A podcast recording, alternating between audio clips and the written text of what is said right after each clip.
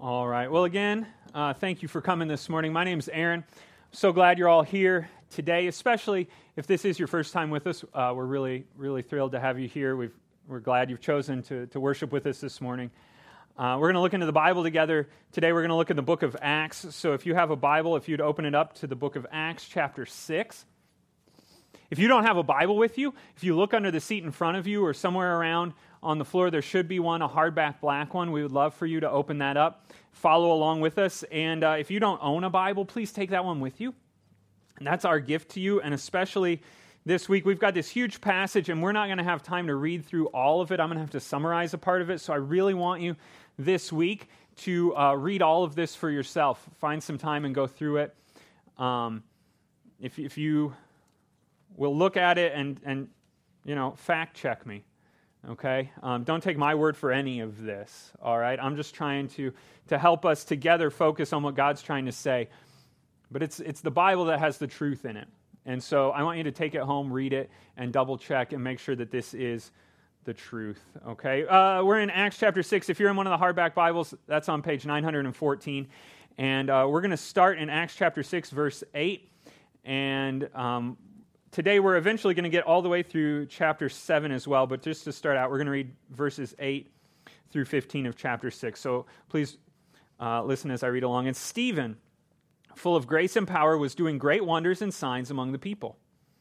Then some of those who belonged to the synagogue of the freedmen, as it was called, and of the Cyrenians, and of the Alexandrians, and of those from Cilicia and Asia, rose up and disputed with Stephen. But they could not withstand his, the wisdom and the spirit with which he was speaking.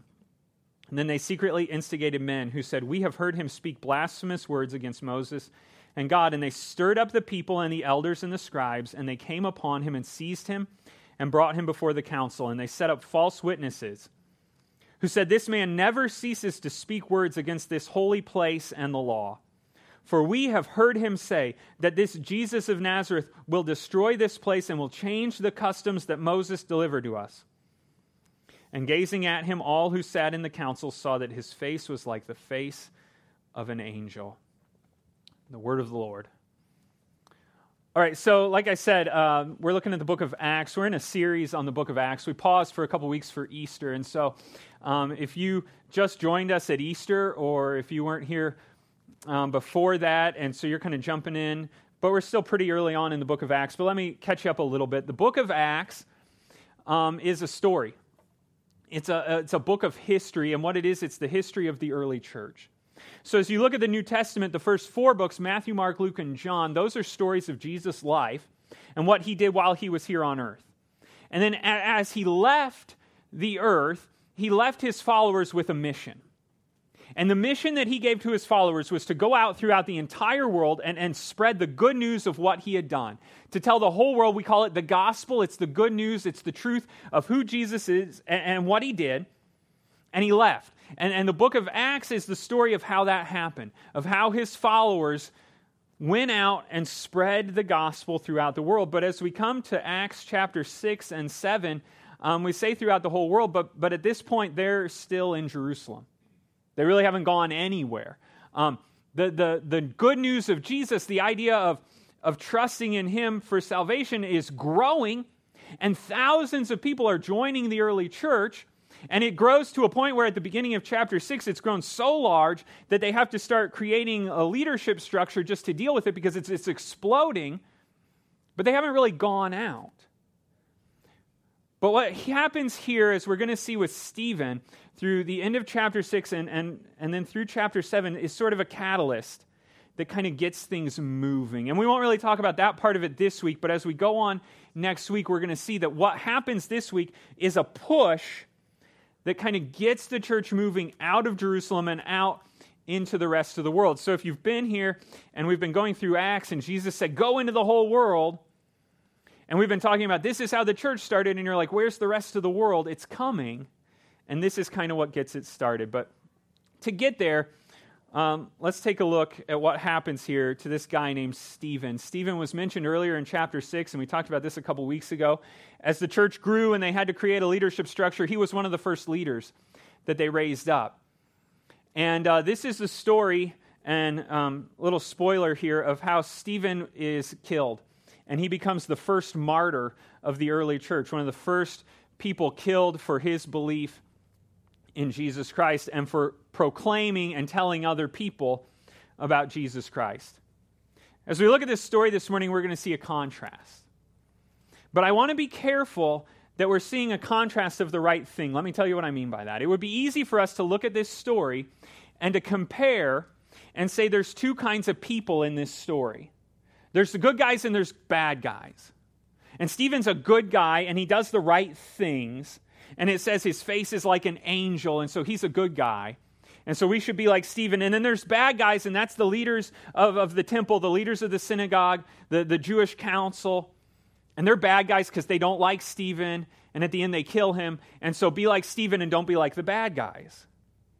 And a lot of times that's how we approach the scriptures. We look at, at these stories and we're like, here's the good guys, be like the good guys. Here's the bad guys, don't be like them. But there's a, there's a flaw there. And we'll see as we go through this that the flaw is that there's nothing intrinsically better about Stephen than the people who end up killing him. That there's nothing about Stephen that makes him a better person fundamentally than the people who accuse him and, and later murder him. Instead, what I want you to see this morning and the contrast that we want to look at is not between the two different people. The contrast is in what these two groups of people are trusting in and how they view the world and what it is that they're expecting or they're looking to to bring them happiness, to bring them security, to bring them peace. And in order to do that, in order to contrast this, I'm going to use two words, but we're going to have to define these words because these are words that get used a lot and they get used in a lot of different ways, and there's a wide range of meanings to these two words. So let's just make sure we're all on the same page. Today, we're going to contrast religion with the gospel. But I need to explain to you what I mean by those words because religion, most of us, when we hear religion, we think of, of church. And probably your expectation would be as, as a pastor you know, as a guy who kind of uh, lives in church or whatever, you know, whatever you think pastors do most of the time, um, I, am probably like, yay, pro religion, right? That's my job, you know. When I'm filling out any kind of form, what field do you work in? I have to click on religion. So I'm all about religion, right? But, but I'm going to be talking about religion as a negative thing, and so I have to explain why that is. Okay, so let me define religion for you in this way religion is our own rituals and practices done in our own power to prove our own righteousness to God. Let me explain what I mean by that. Religion is anything that we do to try to get ourselves closer to God. When we look at ourselves, when we see that, that we believe there's a God and we believe that we don't quite measure up or we're not quite good enough, then we have to do something to get closer to God. Then, whatever those things that we do are to get closer to God, that's religion. And usually they're good things, to be honest. Okay? Um, we, we try to do good things, and, and whether it's going to church or giving or praying or, or being kind to other people, trying to not do wrong and sin or trying to, to help others or social justice or whatever, when we do those things, because we believe that by doing those things we're going to get ourselves closer to God, that's religion. The contrast with that is with the gospel.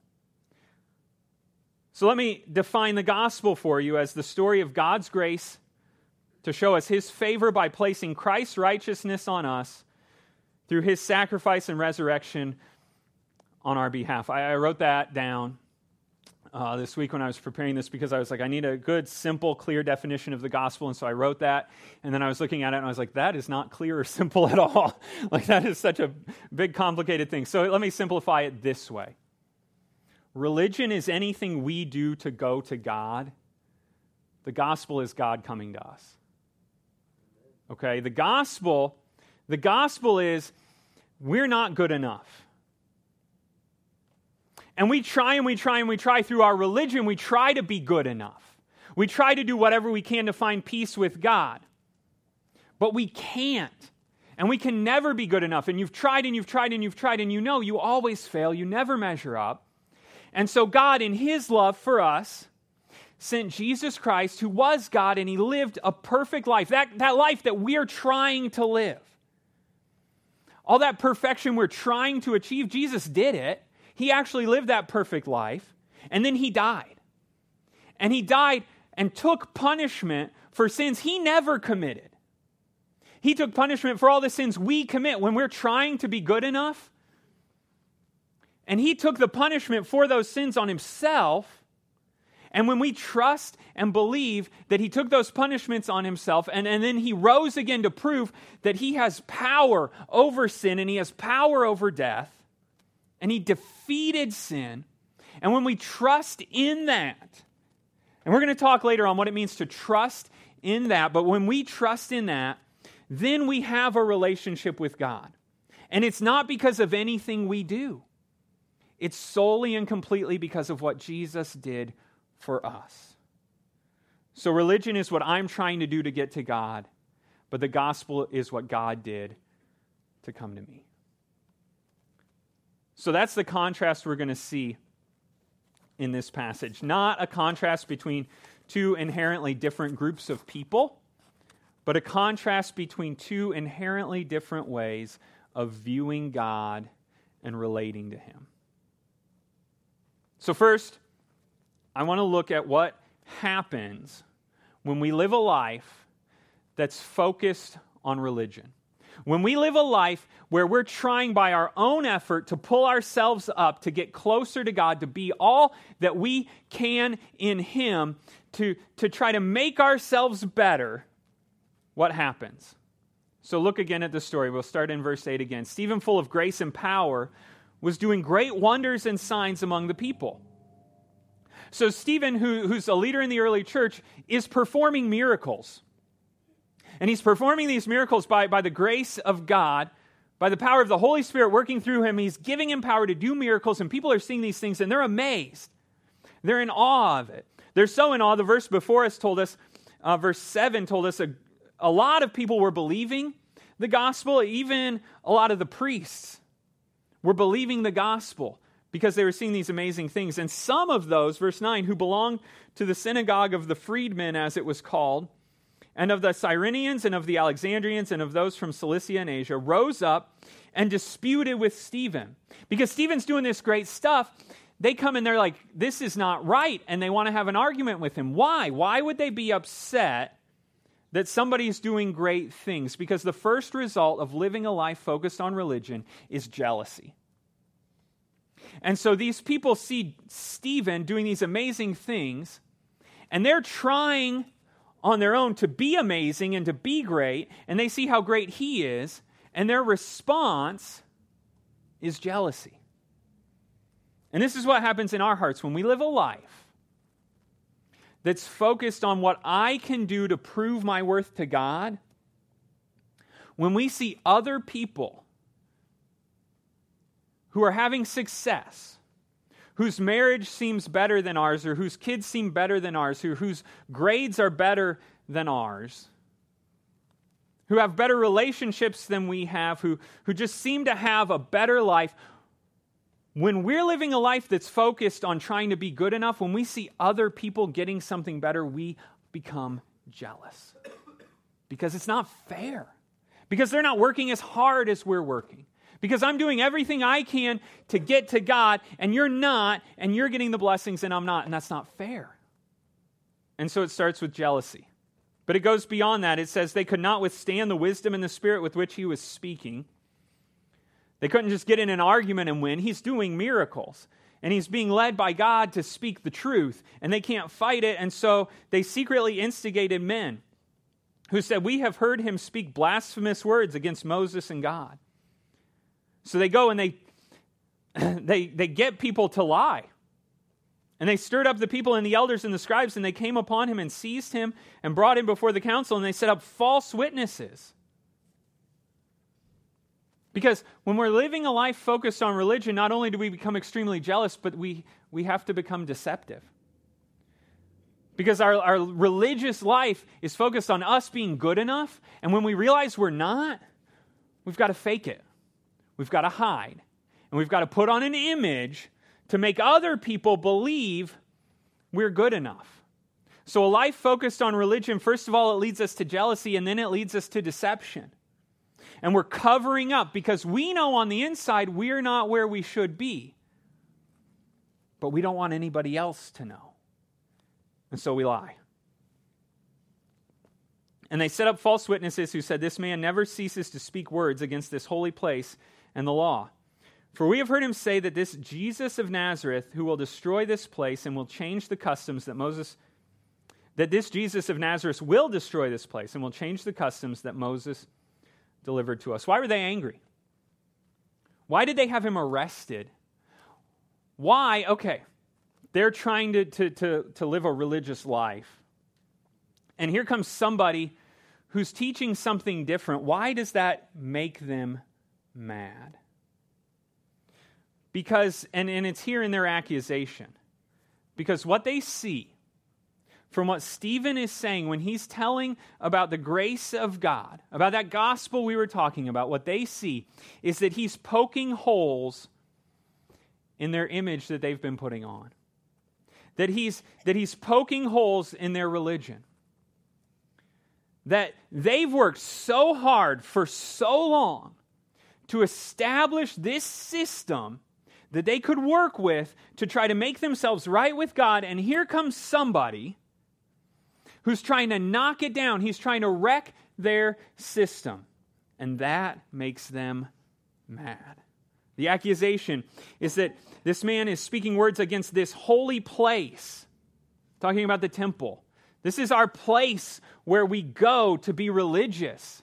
And he's speaking against it. And, and the law, the rules that we follow to try to make ourselves good enough. And he's saying things against our rules. And he says this Jesus of Nazareth is, Nazareth is going to destroy the place, he's going to change the customs. He says, Jesus, Stephen is saying that Jesus is going to change what we've been doing. He's going to mess with our traditions. He's going to rock our identity. And look, we have to remember this context here the Israelites, the, the, the Jews in that day, Judaism was more than just their religion. It was their religion, but it was also their nationality. It was who they were. And it goes way, way back. And so, what they're seeing is not just that Jesus is shaking up their customs, that's a part of it. But they're seeing this as a threat to their very identity. When we live a life that's focused on religion, and by religion, I mean anything we do to try to make ourselves better on our own, it becomes who we are, it becomes our identity. And it's not just, I want to have a good career, I am my career. And it's not just, I want to have a good marriage. It's I am my marriage. And not just not just that I want to succeed in school, but I am my grades. And when anything messes with that identity, I get really, really angry. And that's what happened here. And they bring in Stephen and they accuse him of teaching against their religion. And Stephen's answer, and again, we don't have time uh, to read through all 50 verses of Stephen's answer. But Stephen's answer is fascinating because they bring him in and they say, You're teaching against our religion. You're trying to undermine and destroy everything that's been built up over the years. Basically, they're saying, You're going against God by going against our religion. Stephen's answer is really pretty harsh. Because his answer is no, your religion is going against God. And it has for years and years and years. Basically, what Stephen does in, in chapter 7, verses 1 through 50, is he gives them a history of the Jewish people. He gives them basically the history going all the way back and starting with Abraham, to whom God gave this promise, this covenant, this, this, this pact that I will make you into this great nation, which would become the nation of Israel. And, and through Abraham, then were born others, including a man named Jacob, whose name became, was changed to Israel, who their entire nation was named after.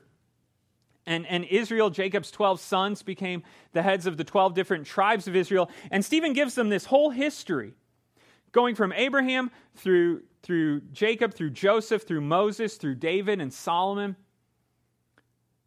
And the people he's talking to are the heads, the leaders of the Jewish high council and the leaders of the synagogue. They, they knew the history of Israel.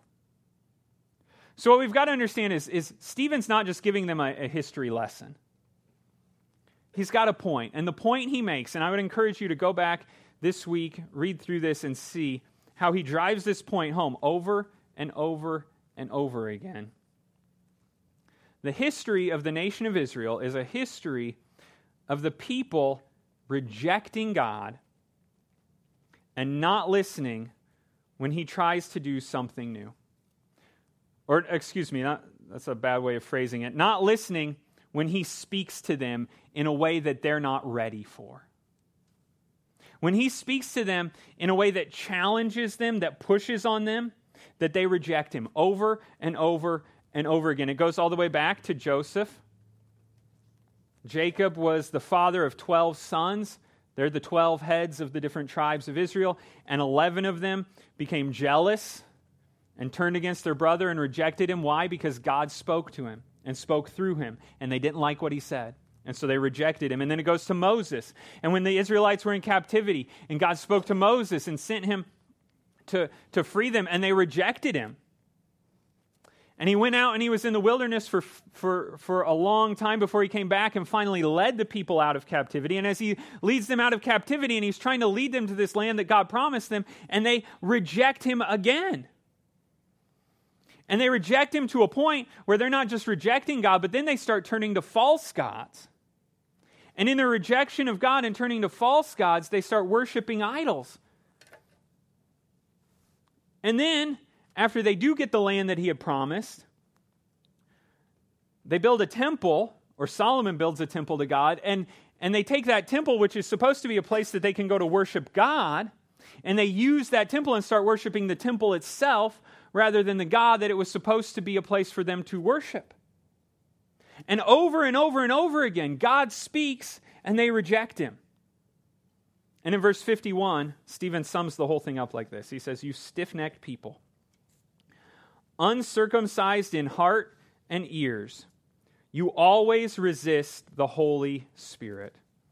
As your fathers did, so do you. Over the course of his defense here, kind of his legal uh, argument, Stephen uses the word father or patriarch, another word for father. He uses it like over, almost 30 times in these, these verses because he wants them to understand. You're saying I'm speaking against your fathers. Do you understand what your fathers did? Your fathers rejected God over and over and over again. Which of the prophets did your fathers not persecute? And they killed those who announced beforehand the coming of the righteous one, whom you have now betrayed and murdered. You who received the law as delivered by angels and did not keep it. Now, when they heard these things, they were enraged. And they ground their teeth at him. Why? Because when our religion, when what we've set up, when what we've wrapped our identity in, when what we've decided is what's most important, when that gets threatened, when that gets pushed on, when somebody points out to us that it's not actually going to save us, that makes us mad and we get angry. But he, full of the Holy Spirit, verse 55, gazed into heaven and saw the glory of God and Jesus standing at the right hand of God. And he said, Behold, I see the heavens open and the Son of Man standing at the right hand of God. But they cried out with a loud voice and stopped their ears and rushed together at him. And I mean, this is a, an intense story, okay? And it's brutal, and they're, they're, they're about to murder, murder him brutally. However, the idea that they, they stopped their ears I'm just picturing this murderous rage, this, this mob rushing at this man, ready to kill him like this. Can't hear you, la la la la la la. Because, why? Why? Because when we're living a life that's so focused on religion, it blinds us from seeing the truth. It blinds us from seeing God's truth.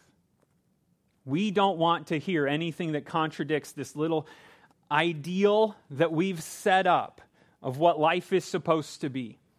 And if I just do these things, I'm going to have peace with God. And when somebody says anything that contradicts us, we don't want to hear it. And so we keep our eyes shut as tight as we can. We keep our ears covered as, as tightly as we can because we don't want to know. But what we're blocking out is the truth. And ultimately, it leads to death. Then they cast him out of the city and stoned him. And the witnesses laid down their garments at the feet of a young man named Saul. That's called foreshadowing. We'll come back to that. Not this week. And as they were stoning Stephen, he called out, Lord Jesus, receive my spirit. And falling to his knees, he cried out with a loud voice, Lord, do not hold this sin against him. And when he had said this, he fell asleep. Their devotion to their religion, not to God. So this is not about God. Okay, to them, this is about their system. This is about them. This is about what they've set up, their identity, who they are, their temple, their practices. And their devotion to that leads them ultimately to murder. In, uh, in 2013, uh, in 2013, the University of Alabama, the University of Auburn uh, played each other. They play every year. It's a it's a intense college football rivalry. It's known as the Iron Bowl.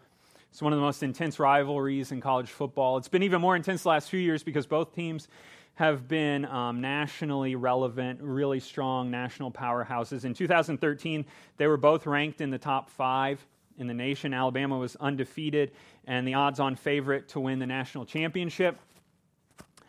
Um, through crazy circumstances at the end of the game, the game was tied. They kicked what could, Alabama kicked what could have been the winning field goal, but it fell short, and an Auburn player caught the ball in the end zone, returned it all the way back downfield for a touchdown, which is a really, really rare play in football. Um, the odds of it happening as the last play in one of the most important games of the year are just, it's just one in a million chance of the game ending this way. So Alabama fans were, were, were devastated. I mean, crushed. They were thinking they were, they were rolling to a national championship, and even at that point in the game, they were confident they were going to win this game, and then just it all just crumbled. now, some Alabama fans were more upset than others. A woman named Adrian Brisky had gone to watch the game at a party. And uh, with other Alabama fans, and when the game ended, they were upset. All of them were upset, but uh, some of the fans were not as upset as, as Adrian was. In fact, one, uh, Michelle Shepard, who uh, was not a friend and they didn't know each other, but they both found themselves at the same party. Michelle Shepard and her sister were joking about the fact that it was bad, but it wasn't as bad as, like, I don't know, if the Heat had lost, the Miami Heat had lost the NBA Finals. Adrian Brisky heard that and took exception to their laughing about Alabama's loss. So she pulled out a gun and shot and killed Michelle Shepard.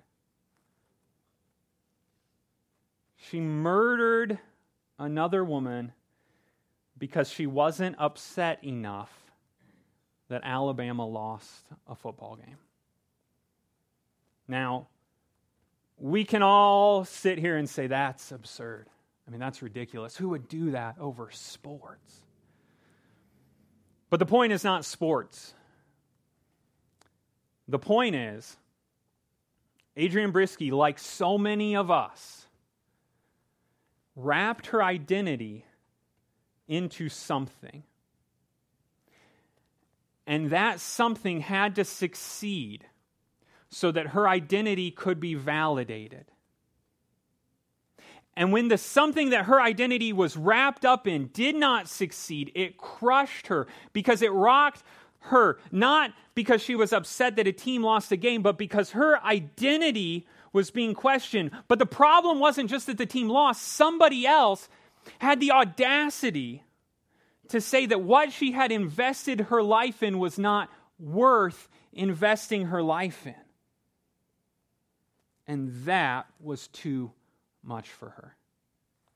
And we could say, I would never, never get that wrapped up in sports. But I, I would venture to say that all of us, all of us, myself included, have something or things that we wrap our identity in. And it becomes our religion. Something that we're trusting in, that we're placing our faith in to succeed. And if it doesn't come through for us, we don't know who we are. I don't know what it is for you. It could be, um, it, it could be your, your physical fitness, your health, how you are perceived physically. And you have done so much to take care of yourself through exercise, through diet. And if anybody dares tell you that that's not all there is to life, that being healthy is not the most important thing, you get angry. Or if somehow your health is threatened, it would rock your world. Maybe it's your political affiliation. It's especially prominent around this time when we're going through an election cycle that we tie ourselves into to some party or some person or some cause. And we are so wrapped up in that, and that is our identity so much that when other people say negative things about our party or our candidate, we get so mad because that's who we are. And we take it not as an insult to some abstract group of ideas or to some person who lives thousands of miles away that we'll never meet. We take it as an insult to ourselves. Maybe it's your moral reputation. You have been working so hard to be good. You want to be the good girl. You want to be the good guy. You want to be the one that everybody knows they can count on because you're always honest. You're always there. You always do the right thing. And anything that threatens your reputation makes you so angry. And when anyone accuses you of anything wrong, you have to get so defensive because you have to prove you're good.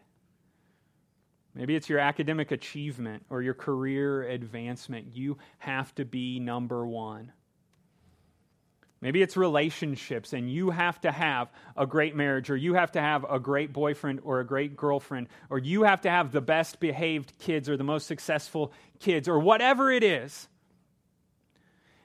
And if anything threatens those relationships, especially those people in the relationship, you get so mad at them. I mean, have you ever wondered why the people who are supposed to be a part of the closest relationships on earth, that person who's your significant other, how do those people who pledge to love each other forever end up hating each other so deeply? Could it be because you're so invested in that relationship being the thing that gives you an identity? That when anything threatens it, you get angry.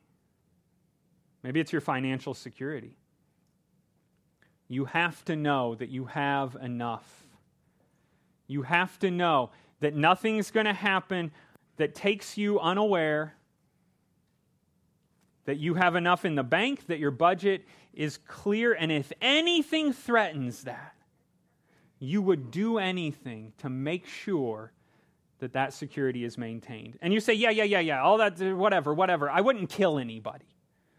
Okay, these guys, this, this, this story we're reading, they, they murdered a person. I wouldn't kill anybody. But let me, let me point this out.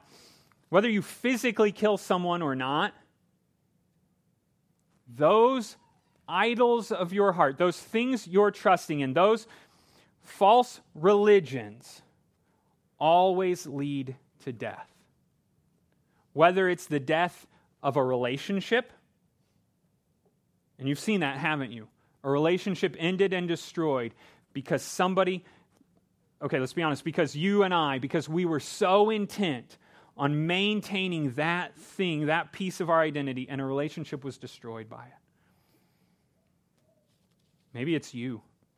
Maybe you on the inside feel like you have died because you have worked so hard and tried so hard to achieve that thing. And when it didn't come through, and when somebody poked a hole and all the air went out of it, that you just shriveled up on the inside. And maybe, maybe you come here this morning and you know that it was a false identity, that it wasn't fulfilling. But on the inside, you're just feeling empty now because you don't know which way to turn, because you invested everything you had into this thing that you thought if I did it hard enough, if I did it well enough, if I could just be good enough, and you failed or it failed you. And now on the inside, you just feel broken and empty.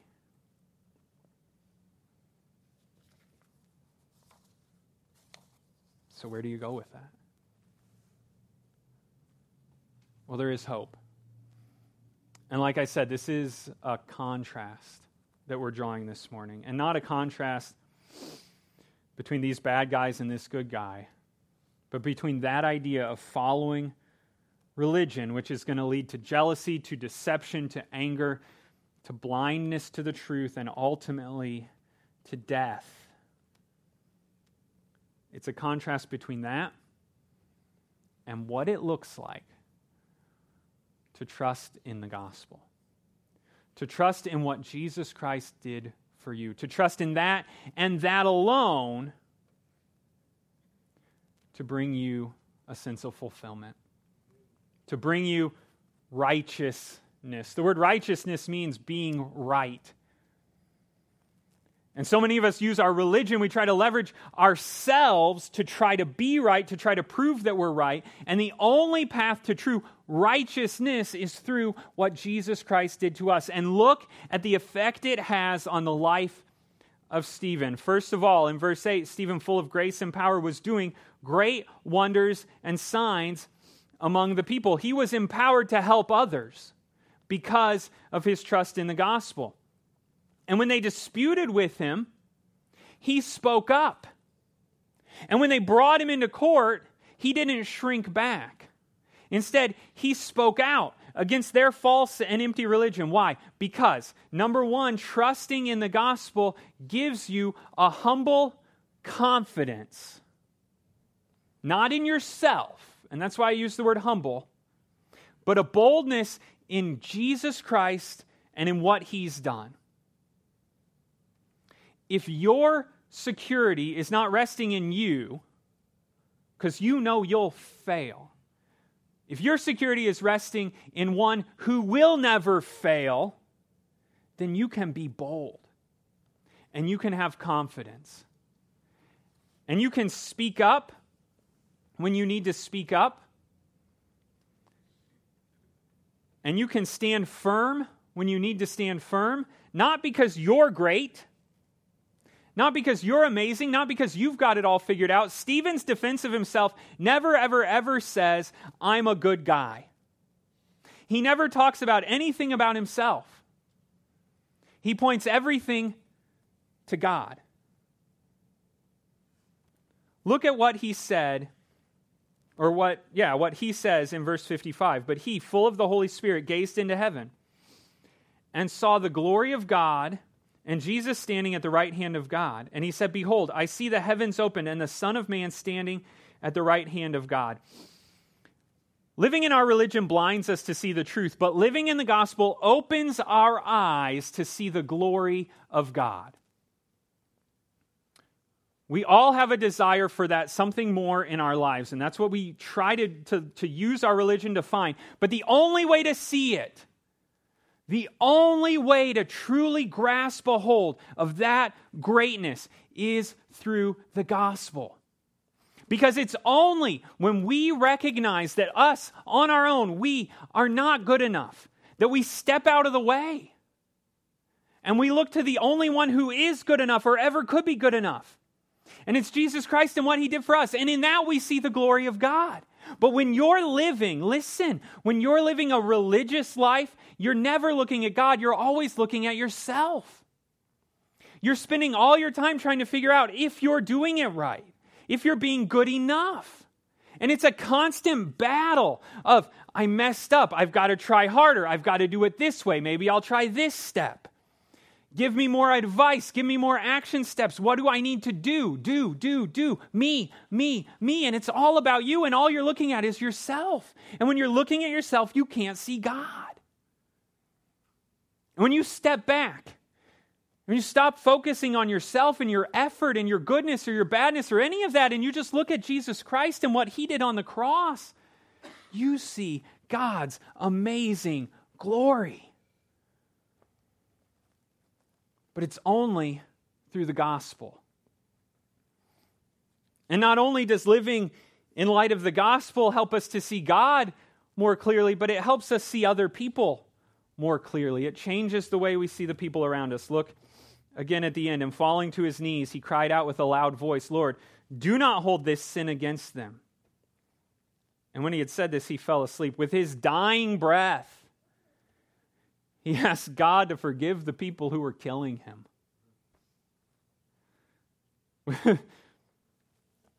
when I'm when I'm when I'm living in religion, when I'm living in my own power, when I'm trying to do everything I can to be good enough, when somebody confronts me with my problems, my first impulse is not to forgive them. When somebody yanks the rug out from everything, under everything that I've been trying to build up, my first impulse is not to bless them or ask God to bless them, unless it's in that kind of sarcastic way that we say, God bless you, but we don't really mean it. Maybe that, but otherwise, no. My first impulse is to fight back, is to defend myself, not to ask God to forgive them. How in the world could Stephen, with his dying breath, look at the people who were killing him and ask God to forgive them? The only possible answer is this it's because he looked at the people who were killing him and he saw that they were no different than him. They were people who needed a Savior, just like him. Because he knew that where he was in his relationship with God was not based on his works, it was not based on anything he'd done. It wasn't because he was Stephen one of the first leaders of the early church. No. It was because of the grace of God. It was because of the sacrifice of Jesus Christ. And because that was true for him, he knew he was a sinner too. He knew he was just as bad as them. And he knew that if he didn't have Jesus Christ, he'd be one of the ones throwing stones. When we truly understand the gospel, what we see is there's no difference between us and anyone else. And the people that we judge, when we're in our religious mode and we're actually really hitting it, you know, when we're getting it right, when we're checking off all the boxes, then we look around at everybody who's not, and it's like, not as good as me. Wish you could be better. Man, tough, tough. I'm sorry you have to see how awesome I am. and then, when we fail, and all that gets whisked away, it's rage. But when we're living in the gospel, we understand that every accomplishment we have is not of us. Every time we don't sin, it's not because of our own willpower, it's because of God's grace.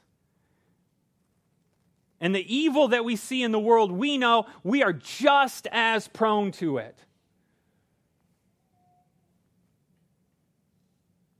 But by God's grace we've been saved. And so our desire, when we're living in the gospel, our desire is for other people to know that same grace and that same forgiveness.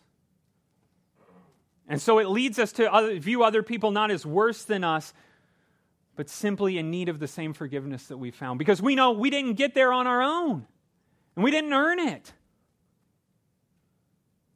And we want them to experience the same grace. And that's how Stephen could, with his dying breath, ask God to forgive the people who were killing him. Ultimately, ultimately, living in the gospel made Stephen ready to die. verse 59, as they were stoning Stephen, he called out, Lord Jesus, receive my spirit. He didn't cry out begging for one more chance to make things right. He wasn't terrified of what was coming next because he didn't know if he was good enough. He tried, but Stephen's not dying, fingers crossed, hoping maybe he did enough good and his good will outweigh his bad. Because his trust in the gospel, not in himself, prepares him for death. It gives him a confident assurance that when he dies, he'll be with God. I wrestled with this for years and years and years in my life. This idea of how can I know 100% for sure that I have peace with God? And I, I was in church. Um, I went to, I've, I've, gone to church my whole life. and, uh, and had heard the gospel and had heard that it's through trusting in Christ's sacrifice on my behalf that I can have peace with God. But I was always questioning if I did it right. I know I'm supposed to believe. Am I believing in the right way? I, I know I'm saved through, through faith. Do I, do I have enough faith? Is my faith the right kind of faith? Am I, am I trusting in the right way? What does that look like? What does that mean? Do I have to pray a certain prayer? What are the words? Did I get the words right? Okay, I got. I, I, I, prayed the prayer. Now, do I need to get baptized? How many times? What What does that need to look like? How does I? How I, have I've prayed. I've been baptized. Uh, what is, What is my life supposed to look like now? How do I know? How do I know? How do I know? And it wasn't until somebody pointed out that peace with God it comes through our trust in what He did but it's not about our trust or how we trust or how well we trust or if we do it right. It's about what we're trusting in. Let me give you an example that I hope maybe will help you visualize this. Think about a ladder, okay, like an extension ladder, okay? Um, if, if you are not fond of, of heights, like I am I'm, i would not use the word afraid. Um, I would say healthily intimidated, okay? Um, by heights, if you're going to go up on a ladder, you want to know the ladder's going to hold you, right? Okay? But here's the thing about an extension ladder the, the ladder itself matters, but the ladder itself is not nearly as important as what it's resting against. Do you understand me on this? Okay? I could take this same metal ladder, which looks very sturdy and very secure, and lean it up against a, a paper wall. It does not matter how strong or secure that ladder is. If it's leaning against paper, I'm going down. Okay? Your faith, no matter how strong and secure your faith is, no matter how hard you're believing, it does not matter how strong your faith is if your faith is in the wrong thing. And if your faith is in you and your works and what you can do, and in your religion and in your practices and in your rituals, if that's what you're leaning your ladder against, you're leaning against a paper wall because you will fail. And other people will fail you. if your faith is in Jesus Christ and what he did for you, that's a solid foundation. Okay? And it doesn't matter.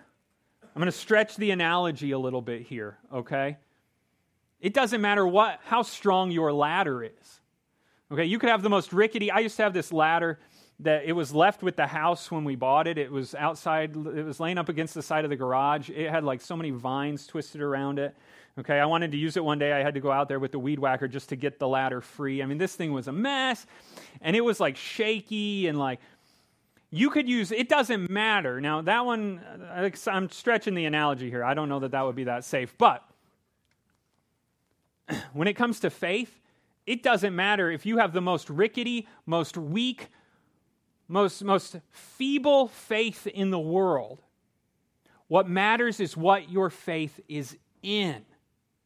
That you're trusting in Jesus Christ and what he did for you. And it doesn't matter if you said the right words.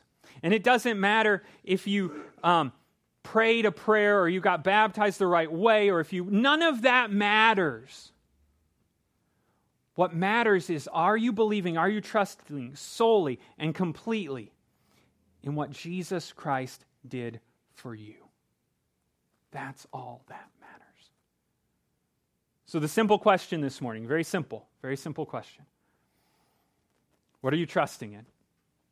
What are you leaning your ladder on? Are you trusting in your religion and your works, or are you trusting in the gospel? And you go, Well, I'm not killing anybody. I'm not throwing rocks at anybody. I must be doing okay. But let's ask some questions, okay? And I mean, first, on the foundational level, have you responded to the gospel by faith? That good news of Jesus Christ. Do you believe that is true? Has God saved you? Because that's like entryway. Okay, that's like point one, but it's more than just that.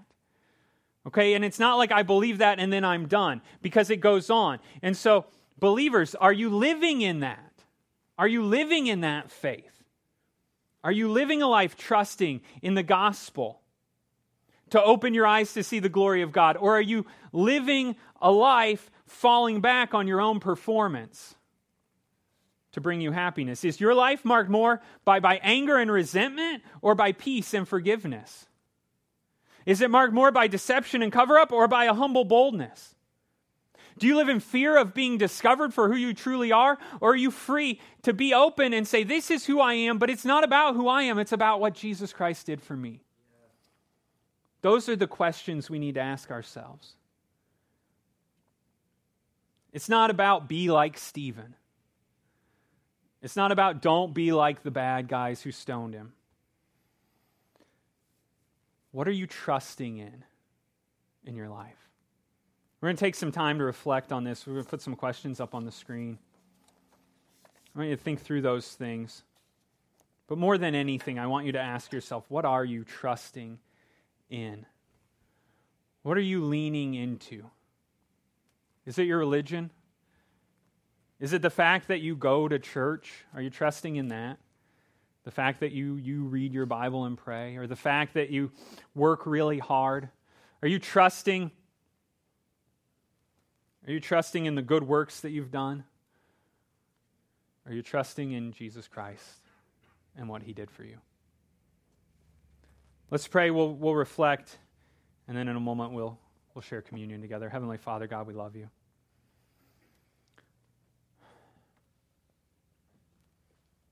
God, we're not we're not worthy on our own by our own works, by our own merits, we would never, ever measure up. But you, by your good grace, loved us. Jesus Christ died for us in our sin. While we were still rejecting you and hating you, you loved us. So thank you. And please awaken in us a new and ever present awareness of our need for you and your grace in our lives. In the name of your Son, Jesus Christ. Amen.